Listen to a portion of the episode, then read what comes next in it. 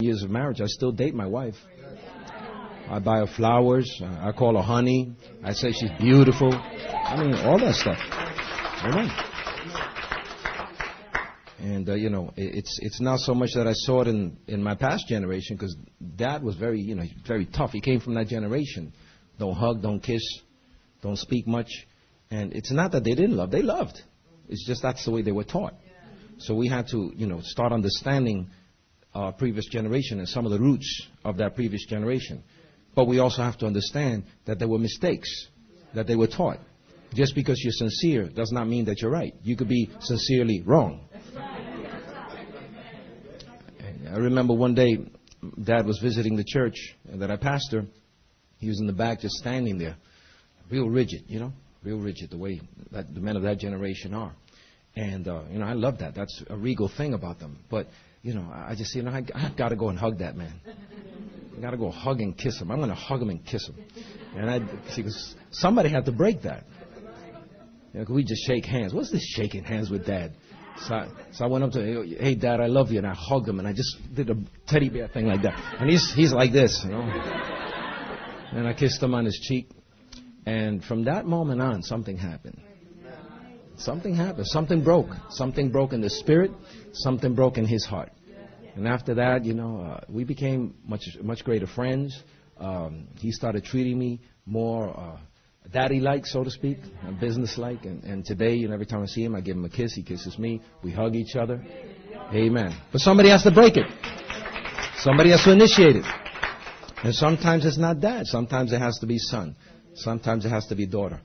And you know, why didn't they show me love? They love. They do love you. It's just a matter. Sometimes we are taught the wrong way. Praise God. That's that's a word for somebody right here. Amen. Yeah, I I love I love the church. I was, I was practically raised in church. I was in church since age 15. I was not a church person before that. So when I got to church, I had fun in church because, you know, a lot of crazy things happen in church. You know, amen. That's right.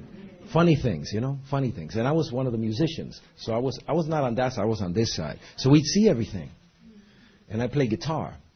So I, I would watch everybody and, and, and the church where I was raised in, um, you know, people would get up to sing on Sundays. They would give them 45 minutes. It was called the evangelistic service. I don't know why it was called the evangelistic service. Nobody came. That was brand new. It was always the same old folk. evangelistic implies that somebody's going to come to the Lord and be saved, right? Well, we'd sit there, and then for 45 minutes, people would come up and they'd have open mic, which was one of the worst things that could possibly happen. Because some people would come up and complain and, and, and gripe and criticize and and carry on. And, and, and every once in a while, somebody would come in and sing that did not know how to sing. And I mean, I had no problem with that because, you know, we're singing as unto the Lord and the Lord receives all of our melodies, even if we are the bathroom singers, shower singers. God receives it because it's from the heart. Problem is, is that when they get up here and they sound, you know, off, then they want to blame it on the musicians. you know where I'm coming from? And, and so, oh, the musicians must not have prayed up today.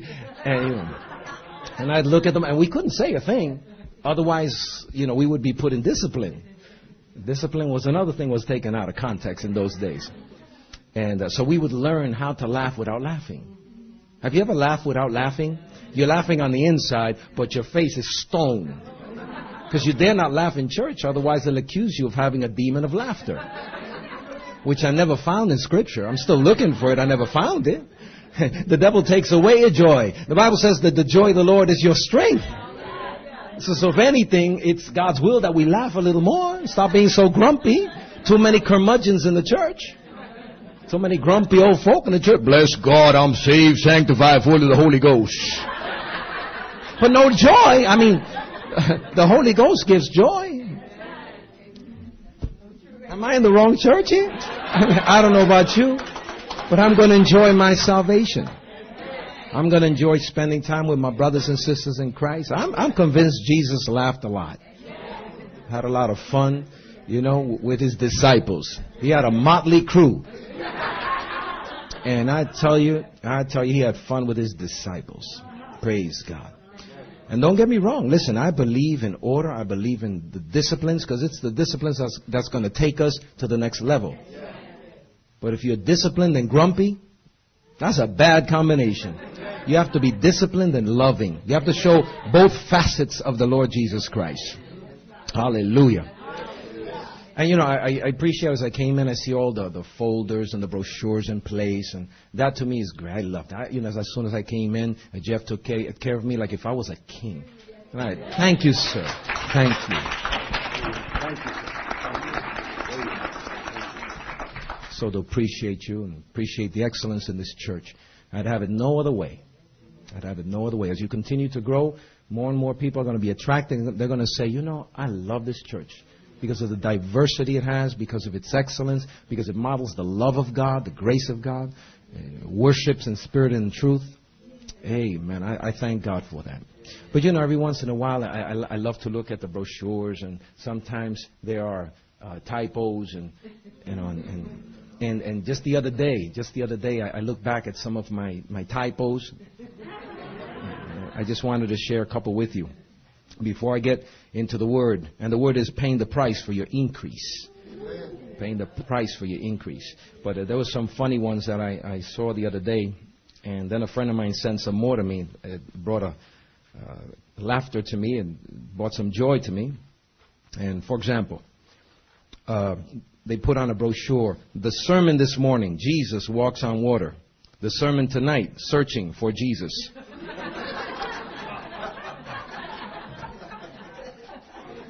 Amen. And then what about this one? Ladies, don't forget the rummage sale. It's a chance to get rid of those things not worth keeping around the house. Don't forget your husbands.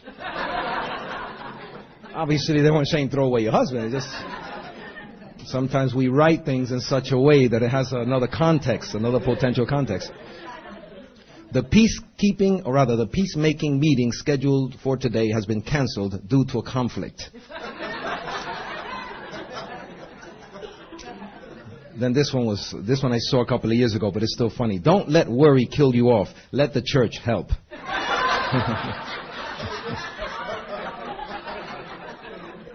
wow. And this, this is not for this church. This was in another church. Next Thursday, there will be tryouts for the choir. They need all the help they can get. oh man. That was so funny. Irving Benson and Jesse Carter were married on October 24th in the church. So ends a friendship that began in their school days. oh boy. I, I, of course, I don't agree with that. I think you should become better friends once you're married. Amen. The church will host an evening of fine dining, super entertainment, and gracious hostility. They meant hospitality, of course. oh, boy. This evening at 7 p.m., there'll be a hymn singing in the park across from the church. Bring a blanket and come prepared to sin. It's actually sing, but they missed the G, so, yeah. Everybody went, huh? The pastor would appreciate it if the ladies of the congregation would lend him their electric girdles for the pancake breakfast next Sunday. They meant griddles, griddles. Amen. Amen. That's enough. I don't want to get in trouble. Praise the Lord. Amen. Glory to God. Let's open the word of the Lord for to 1 Corinthians chapter 6. 1 Corinthians chapter 6. Today I want to speak on paying the price for your increase. For every increase, there's a price that needs to be paid. One thing I've learned, however, is even though a price needs to be paid, most of us focus on the price that needs to be paid. Thus, it limits us, it hinders us, or it causes us to procrastinate because we don't want to pay the price. And I think that's a mistake. We shouldn't focus on the price per se. We should focus on the benefits. Bible says that Jesus, for the joy that was set before him, he endured the cross. Not that he enjoyed the cross, because he asked the Father, Father, is there any other way? He said, But not my will, not my will, let your will be done. But he did question it. He says, Woof, does, do I have to go through that? But the joy that was set before him was not the cross. It was beyond the cross. It was you and me coming back to the Father. The fact that we were able to be forgiven through his perfect sacrifice. So because of that joy, he endured the season of, of trouble that he had to undergo as a human being here on earth. And uh, for him is even more extensive than us because he left his glory. He condescended to humanity and he, he became one of us. He didn't need to die on the cross. He was and is and will always be perfect, loving and holy, holy, holy. He did that for us. But what motivated him was the joy that was set before him. So we need to change the way we look at uh, the process because you cannot skip the process. And many young folk, especially young folk, make a mistake. They want to become a superstar and forget the process. They want to become a pastor and forget the process. They want to become the prophet of God or the evangelist. You know, they want to become, you know, the deacon or, they want to become an elder. They want to become or want to have a big ministry without the process. Every single person has to go through process. And I, I'm not only saying that for the church. Talking about business also. Talking about the, if you want an increase in your job, if you want to prosper, if you want to become a VP in the future, you have to go through a process.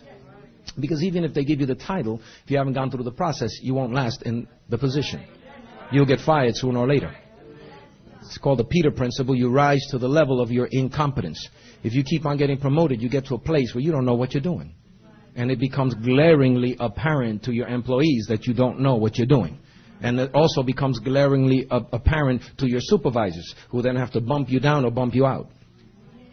So it's better that you go through the process. Take your time, go through the process, pay the price, but don't focus on the price. Focus on the benefits. Praise God. I can see the benefits. I can see myself as a VP. I can see myself as a pastor. I can see myself as a singer. What do you do if you have a gift of singing? Well, you perfect it. You go to school. I told that to my daughter years ago. I said, honey, you have a beautiful voice. Why don't you go to school and train your voice since you have a good voice? And since you're gifted in that area, you like to sing, why don't you go to school? And she obeyed me. She went to school and she got her bachelor's in singing and um, she she learned how to read music, write music, and right now she's reading and writing music and singing. And just Friday she was with me in a church and uh, visiting a church. I had to minister there. I took her with me and, and she blessed them in singing. Amen. Building a choir now, and because because she has that gifting now, now she's able to help others bring them higher. But does it stop there? No. Every doctor has to go back to school every year. Every lawyer has to continually go back to school. You have to continue to self-educate.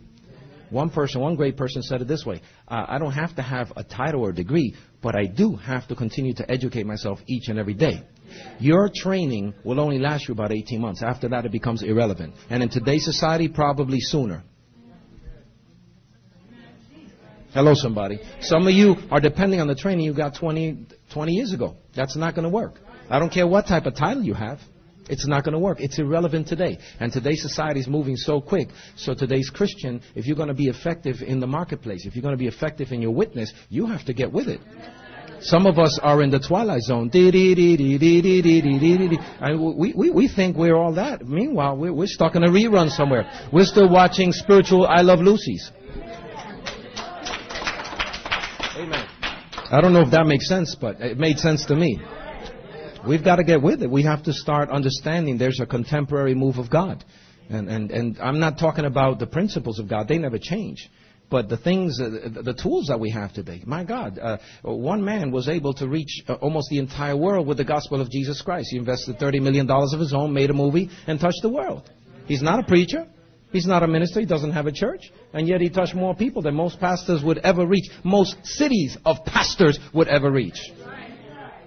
In one fell swoop, in two years, he reached more people because of the technology. So we have to think out of the box.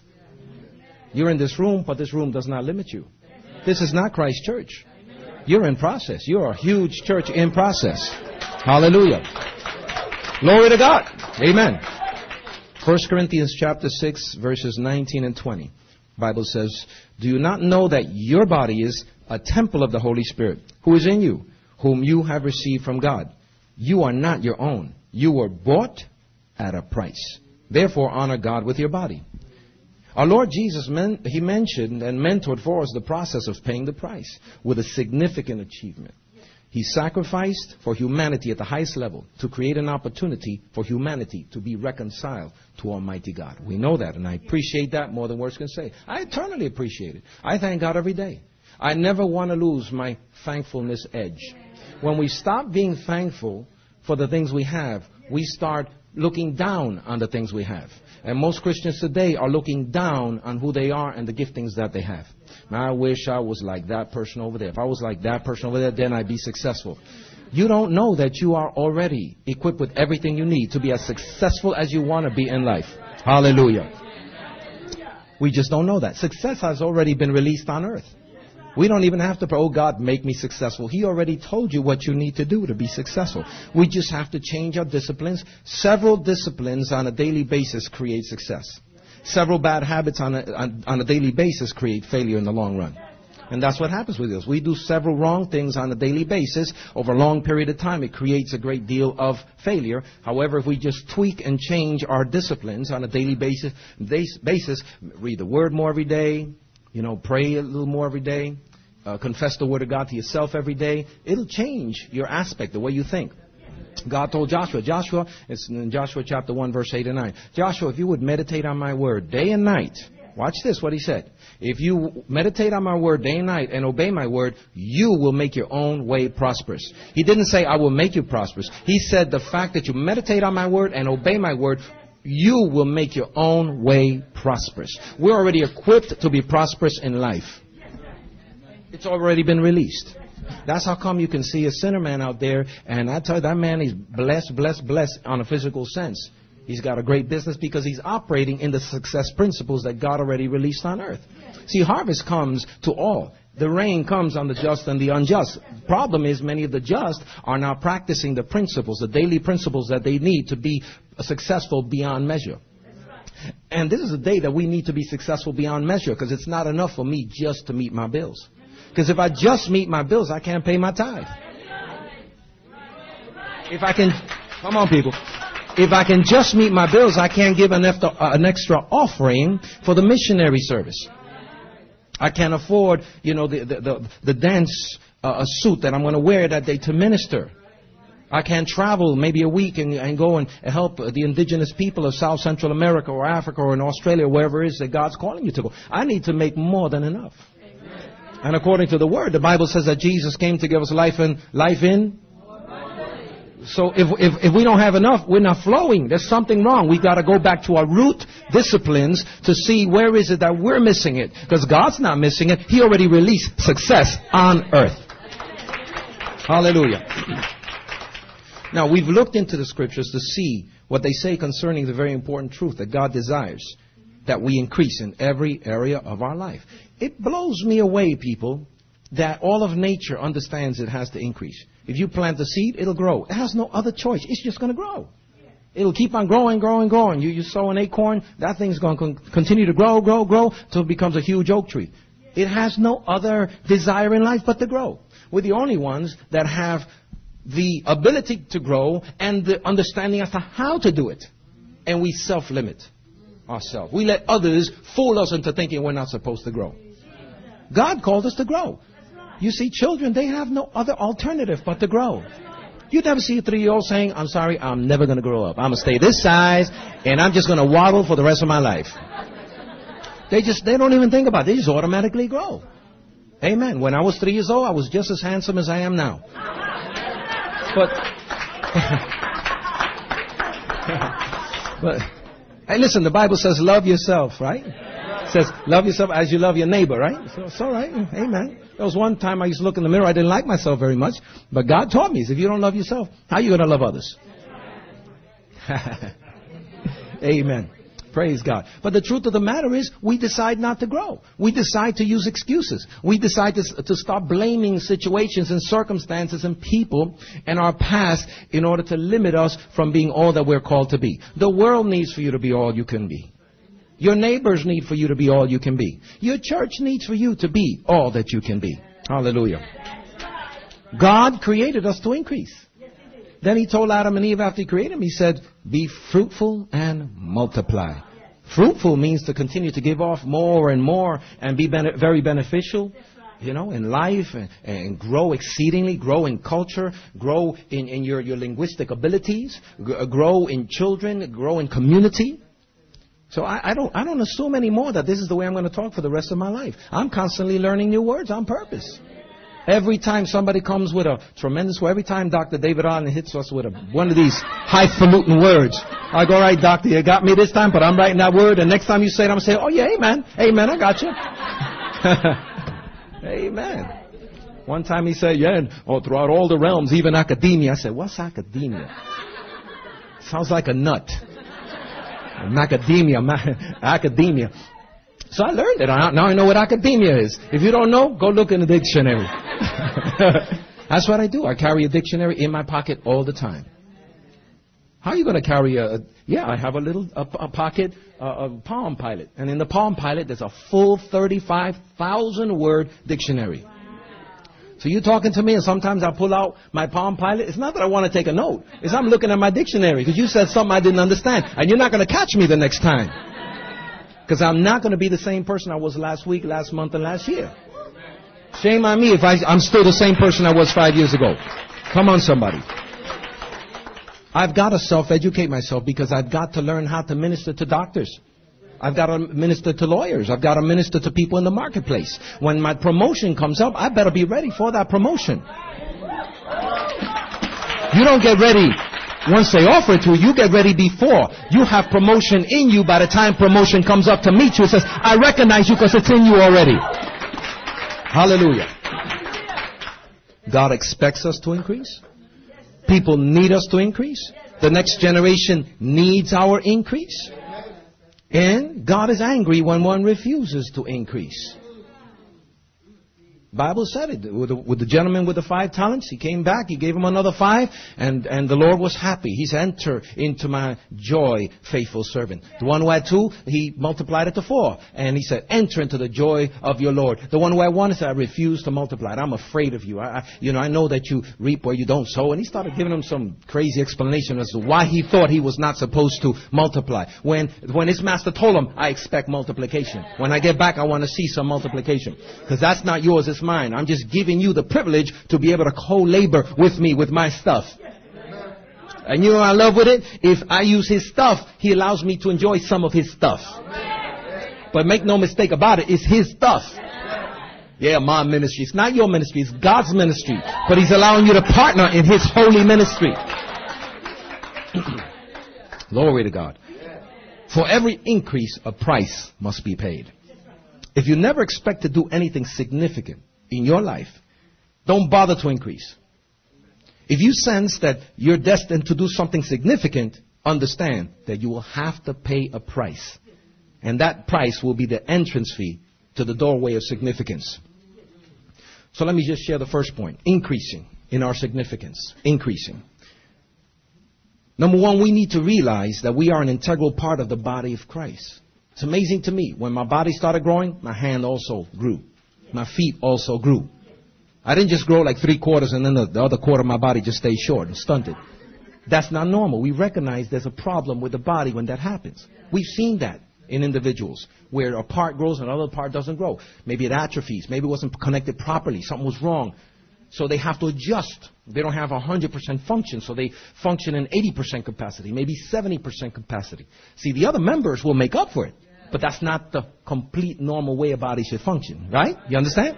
I saw the other day on TV a lady was born with no arms. So she uses her, her legs for everything. She has children. She feeds them with her, with her toes. She uses her toes like she uses her fingers. And she's adept at doing that. Deft at using both the right and the leg. I mean, she, if she has a scratch here, her, her, her foot just come right out. Whoop. She is so lim- I mean, she is incredible with that but she had to use limbs that were not normally tailored for that to make up. And that's what happens in the church. You got people in positions where they're not supposed to be, and then people want to criticize them, oh, they're not doing such a great job. Excuse me, they're doing that job, the other job, the other job, the other job, and you want to criticize them? Why don't you get your blessed assurance in action so that maybe they might not have to do four and five jobs. If everybody takes their position on the wall, then maybe we wouldn't have to kill ourselves and kill off the good people, kill, kill off the hardworking folk in the church. That's right. You don't have to say amen. It's true. Most churches, you look and you have a couple of people overloaded and everybody just coming in to just be blessed and go back home. I did my fiduciary responsibility this week. I went to church. I heard the word. No, that, that's, that's not ministry. You just came to be filled so then you could give out. Problem is if all you do is eat and you never give out, that's called something I don't want to mention here today. That's a sickness. You have to go to the doctor. If all you do is eat and you never evacuate, you have to take something called Ex-Lax. Because you'll die if you don't do that. No, serious. Think about it. And many Christians are like that. We eat the word, but we never give out the word. After a while, that gets spoiled. After a while, you get, there's a sickness. People just receive and receive and receive, but never given. You, you don't become a conduit. So what happens, that gets stale within you, and you become critical of people. You become self-righteous. But if you're too busy serving and giving, what will end up happening, you, you, love flows through you, and you become more loving. And you, I, I, don't, I don't know much, but if you give, then what you have, God gives you more. I remember one, one particular month I was preaching. Another month I preached. The other month I preached. I said, God, I have no more messages. And then I heard a, a preacher talk about it. Says, the more you give, the more God gives you. If even in your preaching and teaching. If all you have is a certain amount of knowledge and give it with the best of your abilities in your heart, God will, He'll give you more revelation knowledge. And I found out that every single week I have more to give, more to give, more to give, more to give, more to give. You used the verse earlier on. And you used it in its right context. But I want to add to that. It says, Given it shall be given unto you. Pressed down, shaken together, running over shall men give unto your bosom. But it also says, For with the same measure that you give, it will be given back to you. So we need to understand that it is the measure that we give that's the determining factor of how much we get back. My God! We want so much and yet we don't we don't set a baseline. We don't set a foundation to be able to get back. So in other words, we have to come to a place where we realize that it is our giving that is, that, that creates the, the, the launching pad for our receiving. That's been alive since Genesis. God promised, He says, as long as the earth exists, seed time and harvest will remain. Only farmers get the harvest. Glory to God. So we are an integral part. And also significance always involves working together with others. I don't know why we think that we can do a lot more alone than with others. The Bible says two are better than one. The Bible says in Psalms 133 that, behold, look how wonderful, look how blessed it is for brethren to dwell together in unity. See, unity is more than one. Unity is unity of thought, different, different giftings, but we're all looking toward the same goal, the same thing together. He says, it's similar to the anointing that is released upon the head of Aaron, the high priest. And watch this. Unity looks like the anointing. That's the principle. When we are unified, Ephesians 4 3, in the bond of peace, by the Spirit of God, what happens is the anointing is released. If two people are together in unity concerning the purposes of God, there's an anointing that is released upon them too. When a family is in unity in the purposes of God, the anointing is released upon the family. When a church gets together, when the brethren start working together, concerning the purposes of God for that church, the vision of that church. When we stop fighting and bickering, uh, and everybody want this position, everybody want, don't, don't worry about that. Just do your best to make sure that church is blessed and growing. If, if it doesn't have a, for example, a children's ministry or Sunday school, then maybe you're the person that's called to start that thing and to help to organize that. When we come together in unity around the purposes of God as a ministry, then there is a corporate anointing that is released over that church. And it is the anointing that breaks the yoke. It is the anointing that makes things easy. We don't have to fight at building a church. It becomes easy. When a city, when the city fathers come together, in the spirit of unity around the purposes of God for the city. Then there's a citywide anointing that is released. So it is significant that we come together because two are better than one. And th- a threefold cord cannot quickly be broken. One can chase a thousand, two can chase. See, and, and with that exponential number, my God, what, what, what can a church do? That's working in a spirit of unity? What can a youth ministry do that's working in a spirit of unity? Glory to God. What can a choir do, a worship team do that is working in a spirit of unity? Praise God. Hallelujah. The body has more strength, resources, and ideas. You don't have it all. When I lay down my pride and I ask you for help, I'm better. Because now, no, no, no longer am I just benefiting from my own gift, I'm also benefiting from your gift. Because now since I've lowered my pride and I know I don't know it all, I can ask you for help and you can genuinely come in and help me with your gifts and make me a better man. Hello. And that's what happens with many of us. We, we're either too ashamed to ask for help, too prideful, or, or maybe we didn't know that we can. Or what about the fourth one? We did go to help one time, and the person we asked for help was closed down. And I said, oh, I have no time for that. So now we say, well, I'm not going to help anybody anymore because I had a bad experience. Wrong. The greatest salesman in the world know that a no means, or rather does not mean failure. It just means that you got to go to another person to get your yes. Uh, amen. If, if I asked somebody that has a, a bad day and I determine my future because of this guy's bad day, what am I doing? Amen? So if it didn't work with this person, I'm going to go to the next person. But I'm going to get my help. Because my help is going to help me and my family. It's going to help my church. It's going to help my future and destiny. Amen. Praise God. And right now, right here, there's somebody that, that, that has happened to. That has held back because of a past experience. So I'm never going to ask anybody for help. You've got to change that perspective. Because the Lord needs His body to be together because some great things need to happen.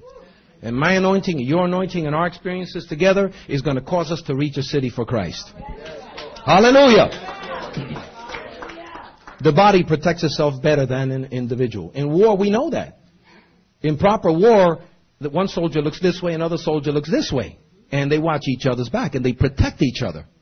See, so when we are properly fashioned in our context of unity and in, and we're looking at each other and we're helping each other to grow, we're protected.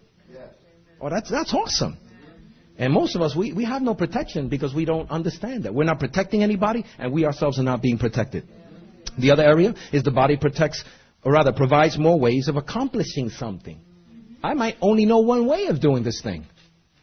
But yet, the body knows more. There are some things that I, I want to bring out to the marketplace. Some things that I want to bring out to the church in general. There's a book I need to get out, an e-book. There's a couple of things that I need to do. Now I found out about blogging. Blogging's a new thing for me. For others, it's, it's an old thing. In websites, I can touch the world in a very, a very simple way through blogging or through emailing or, or uh, through our website. I found out several people in the congregation know all about websites. So now we partner together. I give them the articles and they put it on the website. Make it real beautiful, www.calvaryny.org.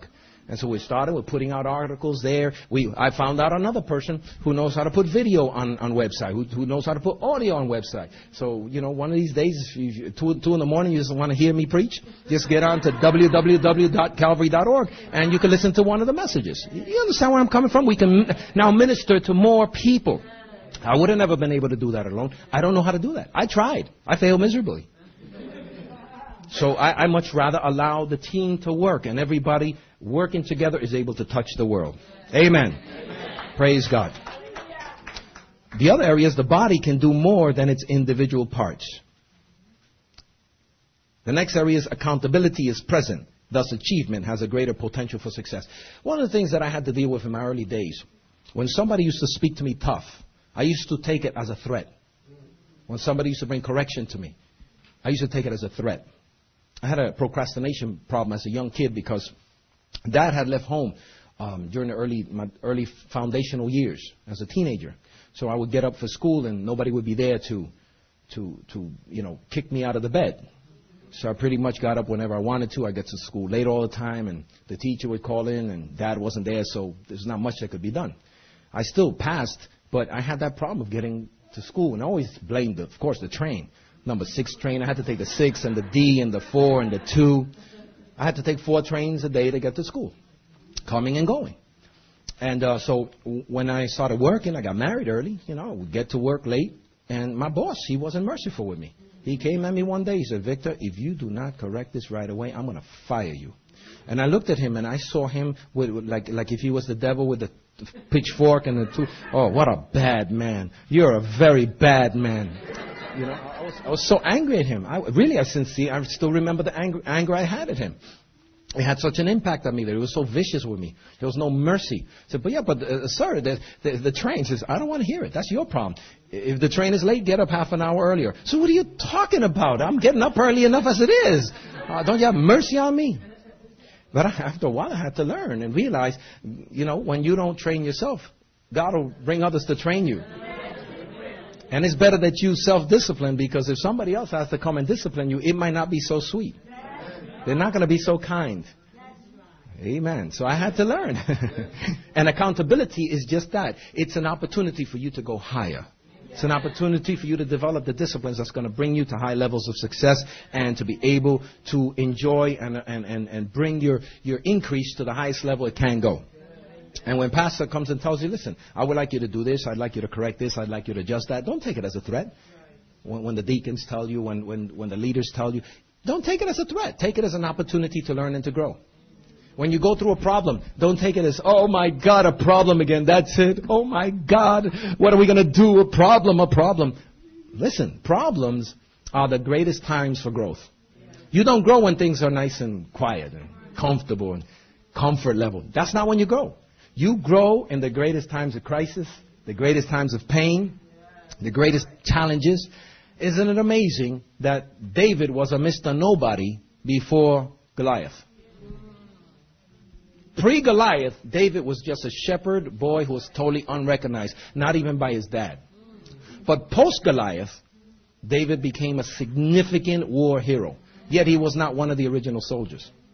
But he took the opportunity and the crisis head on challenged it head on while everybody else was saying, oh my God, a problem, a giant, what are we going to do? They're going to eat us alive. They're going to cut our heads off. And he went, what's the problem? Let's just kill him like we killed a bear and like we killed a lion. As long as you continue to run away from your problem, you're never going to advance. Because the problem is actually another word for the door to your significance.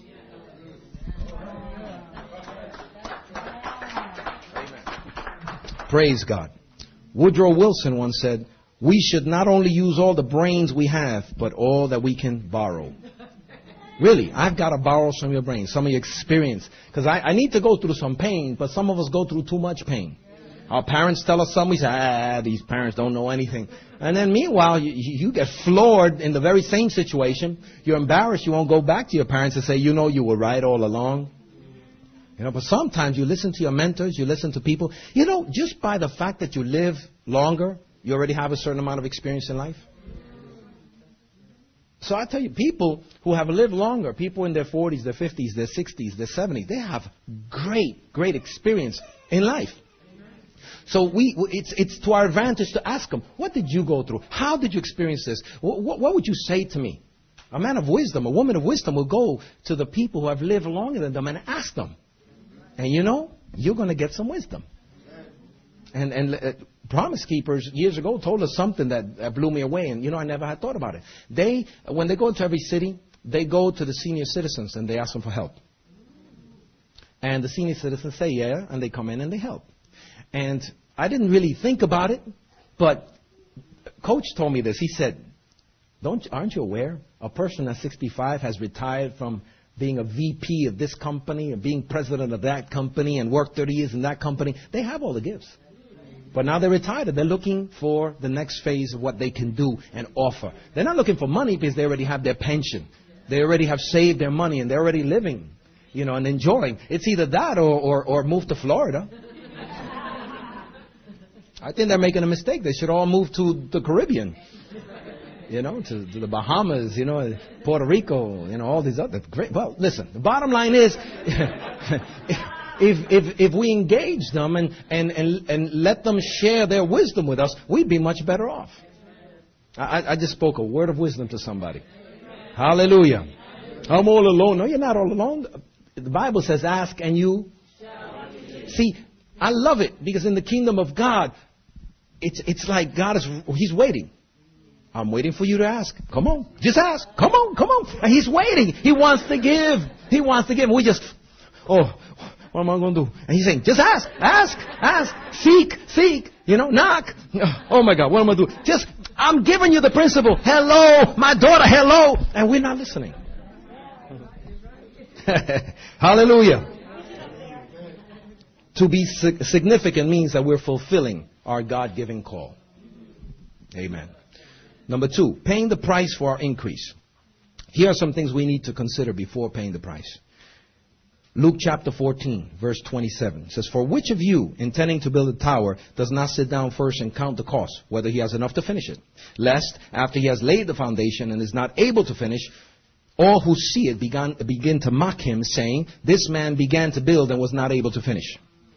So, the first point is paying the price is not a one-time event. It is continuous. Two, in order to go higher than you've ever gone before, you have to raise the price you pay. So number one, just because I finished high school don't, does not mean that I finished my education. There's one thing I learned. I'm still going to school. I'm 46 years old and I'm still going to school. I just finished two years ago getting my, my um, master's degree in theology, and I'm currently working on my doctorates. Amen. Nobody told me I had to do it. My wife didn't tell me I had to do it. I told me I had to do it. Not because I want to be big and bad and say, well, call me doctor for now. It doesn't make a difference to me. I need to continue to educate myself because I need to continue to grow to be a better pastor, a better father, a better husband, a, a better teacher of the word. Amen. I don't stop learning. I have to continue to self-educate myself. It's my responsibility. It's not mommy's responsibility. It's not daddy's responsibility. Daddy did all he could for me. Mom did all they could for me. They, they, they nurtured me till a certain age. Now I have to do for self. Hallelujah. I cannot allow excuses to keep me down any longer. I have to continue to go higher. But in order to go higher, I have to raise the price that I pay. I have to dedicate more time, get up earlier. Right now I'm writing a book. I have found that it's not easy to write a book because what happens is you start right, you get the first chapter and you go into the second chapter and, oh man, then you miss a day and you miss a week and then you miss another week and then you, I remember the book, the book, you go to the third and then you drop it. No, you can't work that way. You have to discipline yourself. You're going to start it, you go every morning, every evening. I asked Dr. Island the other day, he said, Doctor, how can you do it, man? You're busy than all of us put together. How can you do it? You know what he told me? So I get up at 3.30 in the morning and I write. I write till about 5.30 in the morning every day. Oh. I thought he was going to give me some nice, easy, dainty formula. Wake up at 3.30 in the morning.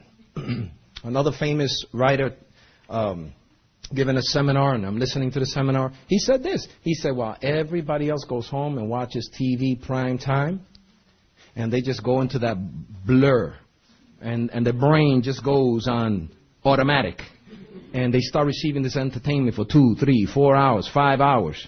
I'm writing a book. I use my creativity in prime time while they're wasting their life away allowing other people to become rich, watching other people be successful and rich. That's all right. You don't have to say amen. I mean, you listen to this, you could become a millionaire within five years. Hallelujah. And God knows we need more millionaires in the church. Hallelujah. Glory to God. Amen. So I'm writing my book. And I've been challenged like I've never been challenged before. Because now I have to buy this other book. Just for the chapter, I have to make sure I do research. So it's getting my mind back in flow. But I'm finding so many walls within me. And each time I identify a wall, I start trying to dig up what's the root. Why do I have that there? Where does that self-limiter come from? Because I need to now challenge that thing and replace it with a new discipline. And disciplines don't come from a decision you make per se. It comes from a decision and then a process of change. See, because if all you do is say, that's it, I'm going to change, and don't take the corresponding steps to change, what will happen is it becomes like a New Year's resolution. I'm going to lose 10 pounds, or I'm going to do this, or I'm going to do that, or uh, I'm going to start exercising. You do it for two weeks and then you stop. Because you didn't change yourself on the inside. So don't worry about changing the exterior. First change the interior, and then the outside will automatically come. Mmm, glory to God. My God. My God. And that's what I'm learning. So what I do now, instead of saying, man, I, am so dumb, or man, I, how come I'm always doing, I, I, I watch my words. Bible says there's life and death in the power of the tongue. Your tongue literally has the ability to even shift the way you feel. It is an established fact right now that the things you say create your mood. Oh, I feel so tired. No, just say, I'm peppy. I feel, I feel good. I'm excited, even if your body doesn't, see, your body doesn't know the difference. If you say that, you're actually giving a command to your body. The endorphins start releasing and say, listen, we're, we're, feeling good, you know? Because your, your mind only can think in present terms. So as you start speaking in present terms, your, your mind just starts automatically creating the very thing that you are saying. God knew it all along because He's the one that created the body. He says, watch your tongue because in your mouth is the power of life and death. And most of us, we don't know that, so we're using, a, man, our, our, we're, we're so dysfunctional, we don't realize, why am I so dysfunctional? It's your, your talk.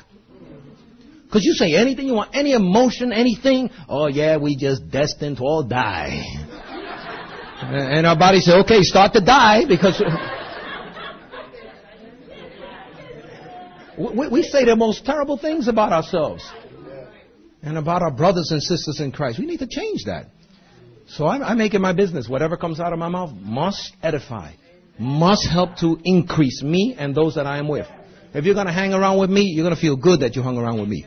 Because I, on purpose, I'm going to speak something good into your life. Please, I understand the value and the power of the things I say. Hallelujah. And that's why uh, today I, li- I do a lot more listening than I do talking. Because if I talk too much, I sin. But if I shut up long enough, I look smart.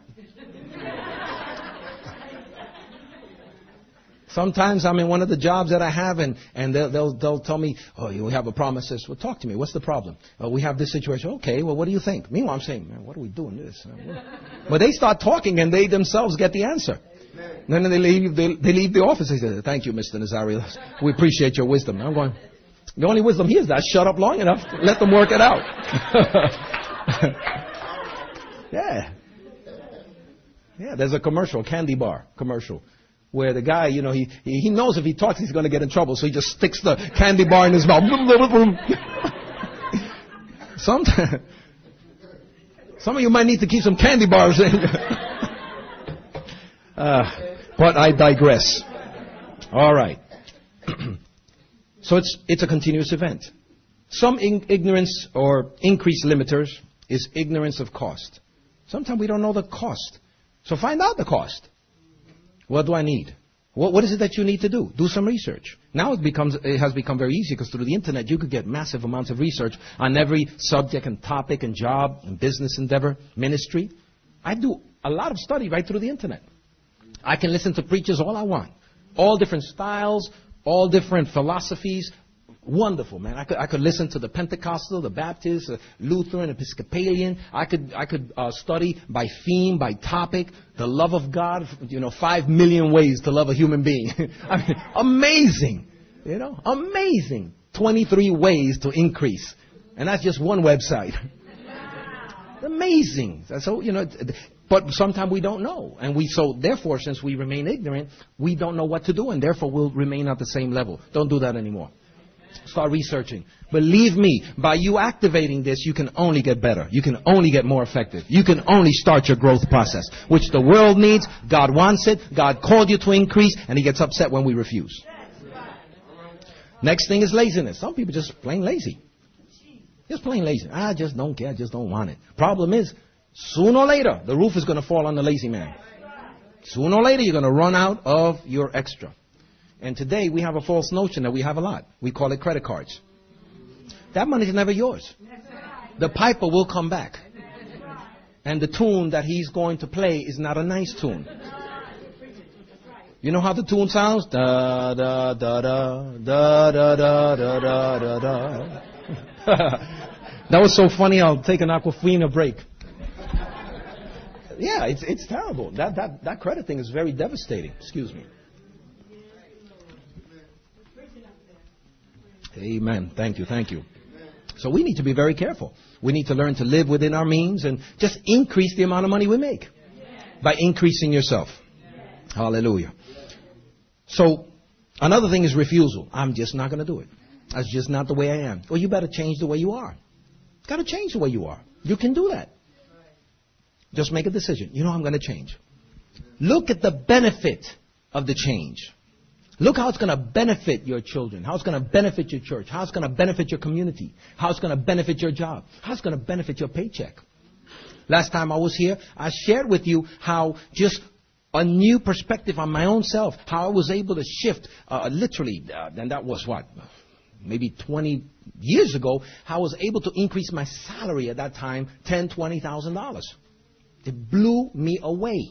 And even today, I continue to see the opportunities. Okay, I need to make an average of twenty to thirty thousand dollars more because, my God, milk has gone up in value, salary stay the same. Gas is going up in value, salary stays the same. Con Ed has gone up in value, salaries are staying the same. And I'm saying, what's going on here? Just the other day, I mean, even DirecTV has gone up in value. We have the basic package. We don't even have HBO and all that other stuff, and we're paying $50,000 a year just for TV or something like that. At least that's the way it feels. So therefore, my salary's got to increase. And I can't look just to a, a standard job. I need to have several resources that are giving me income each and every. Hallelujah. I need to change. I need to become more than I was because I, there's a lot more. It's a lot more complex. It's a lot more complex. So some of the areas of payment for our increase. Number one, dedication and development. Don't stop developing. Every day look at it as an opportunity to develop. We have not learned it all. I saw a commercial years ago where the guy, he's going through real quick through the website and the internet, and suddenly he, he says, honey, I finished. What? I went through the entire web. Which is a lie. You can never really finish. But says, in other words, how exaggerated. You know, they use exaggerations on purpose. Truth of the matter is, we could never stop developing so much. The Pope that just passed away, he had seven languages. We should be constantly learning a new language. Right here, right in this room, you start learning the Greek. Start learning Hebrew, how to study the word better. Get an extra language. Para que así ustedes puedan hablar en español y glorificar a Dios. Porque predicando el Evangelio en español, yo puedo tocar un mundo tremendo que ustedes no conocen. I just finished saying, because with this other language that I have, I can touch a world that many of us don't understand or know. Praise God. J'ai étudié la leçon de français du 11 de l'école. Amen. That's the only thing I know.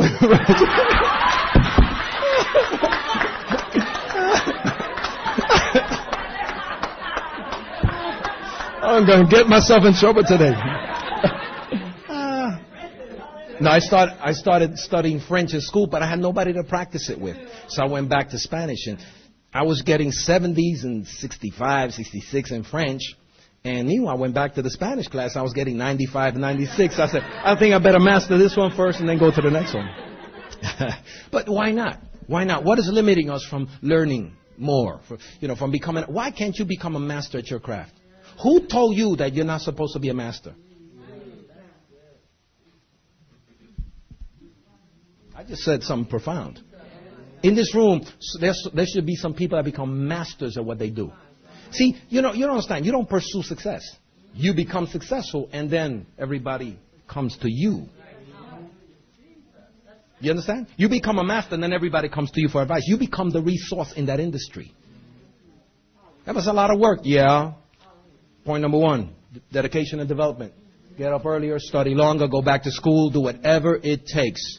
Look at those that are successful in what you do. Emulate their principle. Don't, don't try to be a clone. You're going to be your own person. You're, you're unique. You're nobody's copy. But if you get the resources and, and you become a resource, then everybody's going to come to you. They're going to invite you. Can you come and speak at our Kiwanis Club or Rotary Club? Can you come and speak to my employees? And here's a check of $25,000.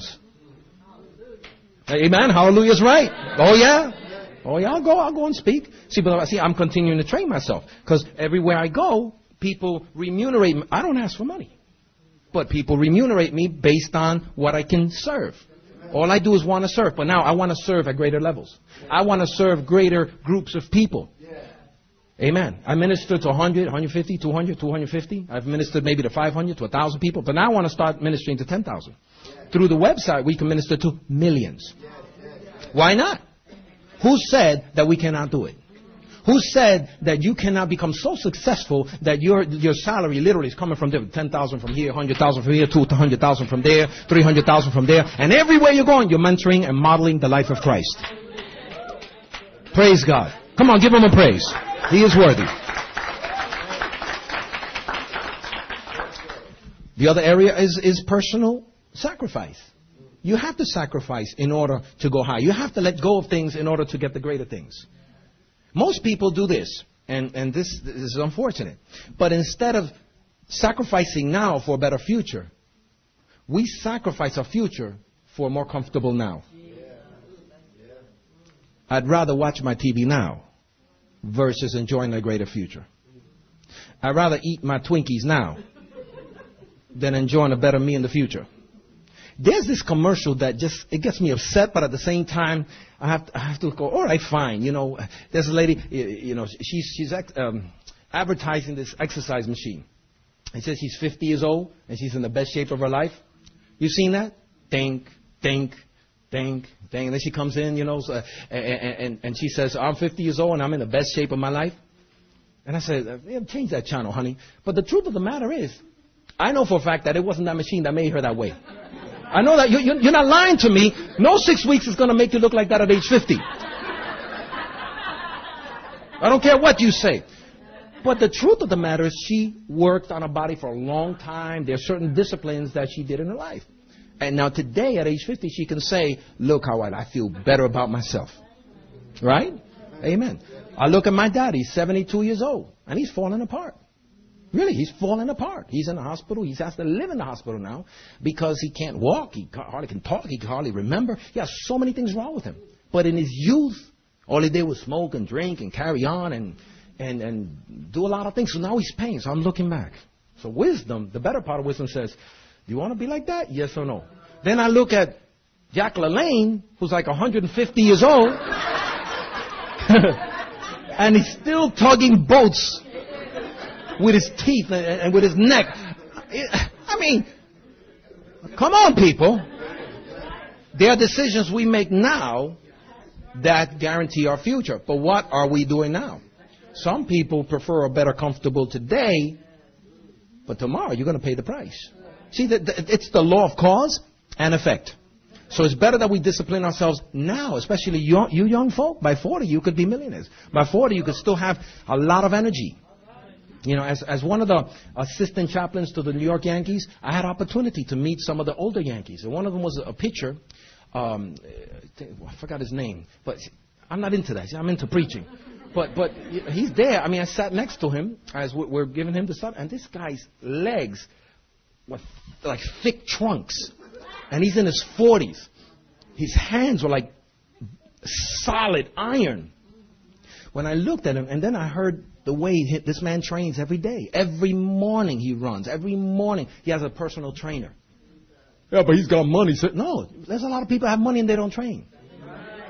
I'm convinced this guy would train if he didn't have a trainer. It's a personal discipline. So at age 40 now, this man has gotten accolades. He's gotten Cy Young awards. He's still making several. He just the other day they gave him a multi-million dollar contract just for one year, making his biggest money in his 40s. I like the sound of that. Hallelujah. Praise God. So, the next issue, area of payment. Courage to pursue. Courage. Courage is not the absence of fear. It is the bold effort to obey God and His Word in spite of what current circumstances dictate to you or tell you. Well, I might feel a little nervous about it, but I'm still going to do it. I'm still going to do it. I'm still going to go back to school. I'm still going to sacrifice. I'm still going to get up early and start writing that book or singing them songs or training my voice. You know, the stuff that, that God had showed me years ago, but I've been pushing it away and pushing it away and ignoring it. And, and I know it's there. It's gnawing at me, but I've become an expert. I've become, I've become adept at ignoring the voice of God. Ignoring the reason for my potential in life. One of these days, one of these days, that one of these days things, you've lost 10 years. Why are you going to allow another 10 years to go before you start activating that thing? Hallelujah. Glory to God. What happens when somebody chooses fear above courage to pay the price? Number one, we become frozen in our current condition. Number two, it zaps strength and we can't advance. Number three, we get angry and even violent when somebody tries to push us forward. You know, it happens to many people. I talk to folk, and within five minutes, I know where they're at. Some of them get angry at me. I say, how come you're not doing that? Well, Pastor, I'm offended that you would even ask. Don't you understand? I'm I say, uh-huh, I know exactly where you're at. Mm-hmm. When you're ready, you come to me with talk. I'm not going to see, I can't make them do what they need to do. They're right now in denial. Now, I'm not going to push that. But, you know, just every once in a while I poke and prod. Where are you? okay, all right, no problem, no problem, no problem. No problem. When the student's ready, the teacher will come. What happens when somebody chooses fear? Our potential stays within us. We develop an excuse lifestyle. We can even become a hindrance to others. Some of my family members, when I went back to school, and I said, you know, I like this job, but I'm going to go to a better, more qualified, more, uh, better position, which will give me more money. Some of them told me, be careful. You have a good job right now. You're doing well right now. You don't need to do that. Who do you think you are? I'm serious. I'm not lying. We can even become a hindrance to others. Men who showed courage and paid the price, like Joseph, David, Daniel, and Jesus, we look at them and we say, wow, what are the great things that they accomplished? But what did they have to do in order to accomplish? One man ended up in prison. David had to run away from the king. Daniel, he was threatened with death. Jesus paid the ultimate sacrifice but their lives are significant. They were able to overcome their obstacles. Joseph ended up right next to Pharaoh. David ended up as king. Daniel ended up as a counselor to over three kings in his in Persia. In a godless country, that man was recognized as a, God, a man of God. In a godless country. And when the king needed advice, he wouldn't go to the astrologer, he would go to Daniel. Hallelujah. So when you start breaking out, people are going to criticize you. They're going to complain. They're going to say, ah, who do you think you are? That, that, all that stuff. But you keep on going. Because there's coming a time where they're going to come to you for advice. They're going to come for you, come to you for, for, for the jobs. They're going to come to you and say, how did you, you know, you so lucky. You lucky. You fortunate. You know what's fortunate? You know what that is? You know what lucky is? Work hard, sacrifice, discipline, and when opportunity comes to meet you, you're ready. That's what luck is. Hallelujah. Realize that your sacrifice will benefit others in this and other generations. A book is not just going to help now. Your son and daughter, your grandchildren are going to pick up the book, read it, and become successful. Just because you took the time to self-discipline and to, to give of yourself beyond your, your, your current lifestyle, your current comfort level, you have left, in effect, a legacy. You have left a legacy. Today we're, we're listening all over the, the news. Legacy. Who? The Pope because he was a, he was a, a, champion of civil rights, a champion of unity. So he went to a lot of different areas that we wouldn't even touch. He left a legacy. What's going to be your legacy? He lived, he died. You know? Bottom line is, what type of legacy are you going to leave? What is the slash in between? The slash. He lived, slash. He died. The slash. Hallelujah. Next. Confess the word. Confess what the word says about your increase and God's desire for you to increase. Confess the word. How many of you take the word when you got a problem? First thing you do is go to the word. No, we usually go back to our own habitual stuff. Oh, see, this is the way it's always. See, that's the. Oh, you see, oh, yeah, yeah. You got to stop that. You have to go to the word. Lord, teach me in your word. I need your wisdom. I ask God for wisdom every day.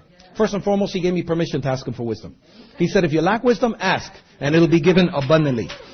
So God gave me permission. So I ask for wisdom every morning. Before I even go through the situation, I say, God, I need wisdom today.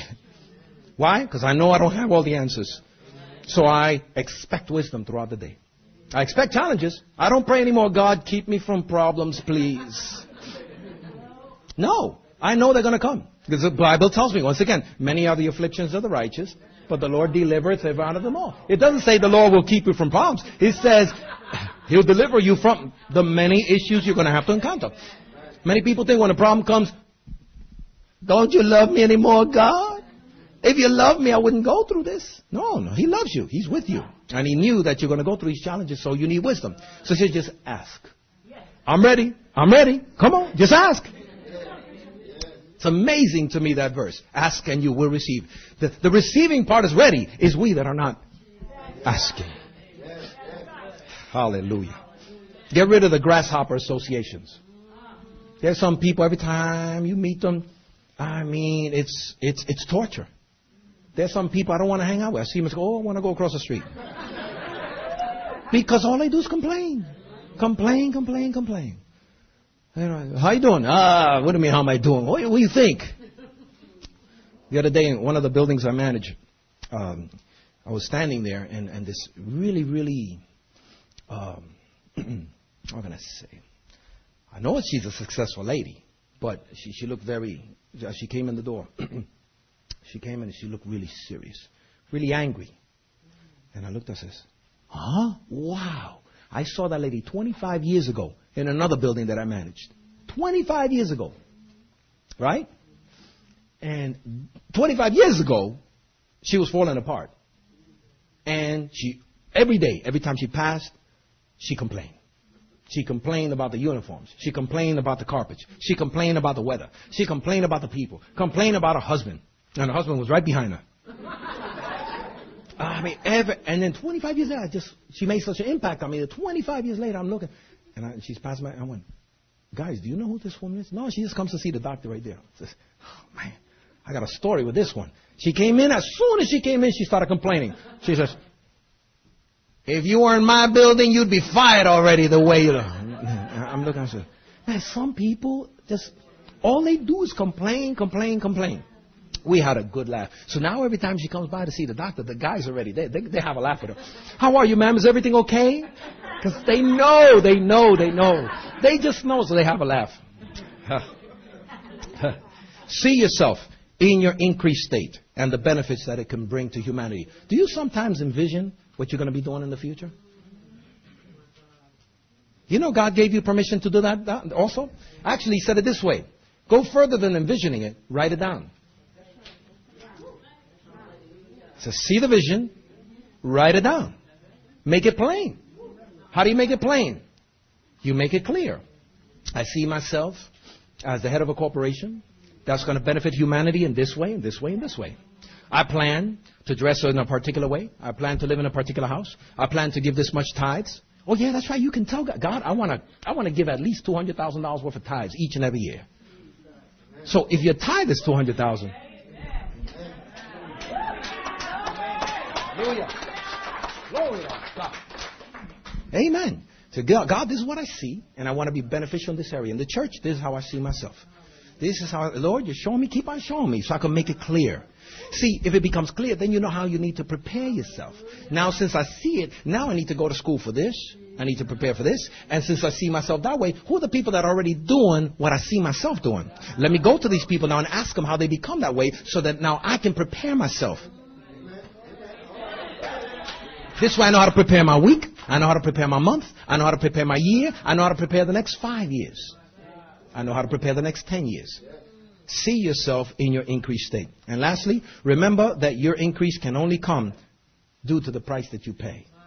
With the same measure that you, it will be given back to you. Someone else cannot pay this price for you. Let me finish with this. We need a new speech. Many, many people have had a bad, you know, very negative speech.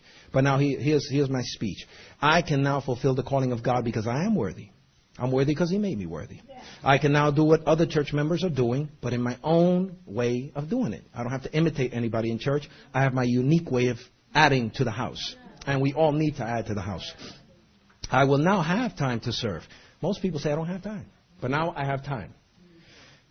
It's not too late for me. Some people say it's too late. I can resume my study. Some people say, I can't study now. I'm too old. No. There are people in their 50s and 60s getting college degrees now. I can work with others. Some people say, I can't work with anybody. I have to work on my own. I'm not a people person. Well, become a people person. I can work with others. I can because God loves me and He cares for me. I can because even though I've done many mistakes in my life, He still loves me. I will begin to speak well of myself and, and my future. Amen. I can think well from now on because my mind is renewed. I will get that promotion. I can and I will prosper. I can confront my past and be victorious over it. I will do something significant in my life. People will now take me serious. I can forgive. I can evangelize. I can preach. I could testify. I can minister. I will break away from my limits. And it is possible for me to change, and I will change, and I will pay the price for my increase, and I will benefit humanity because of it. In Jesus' name. Hallelujah.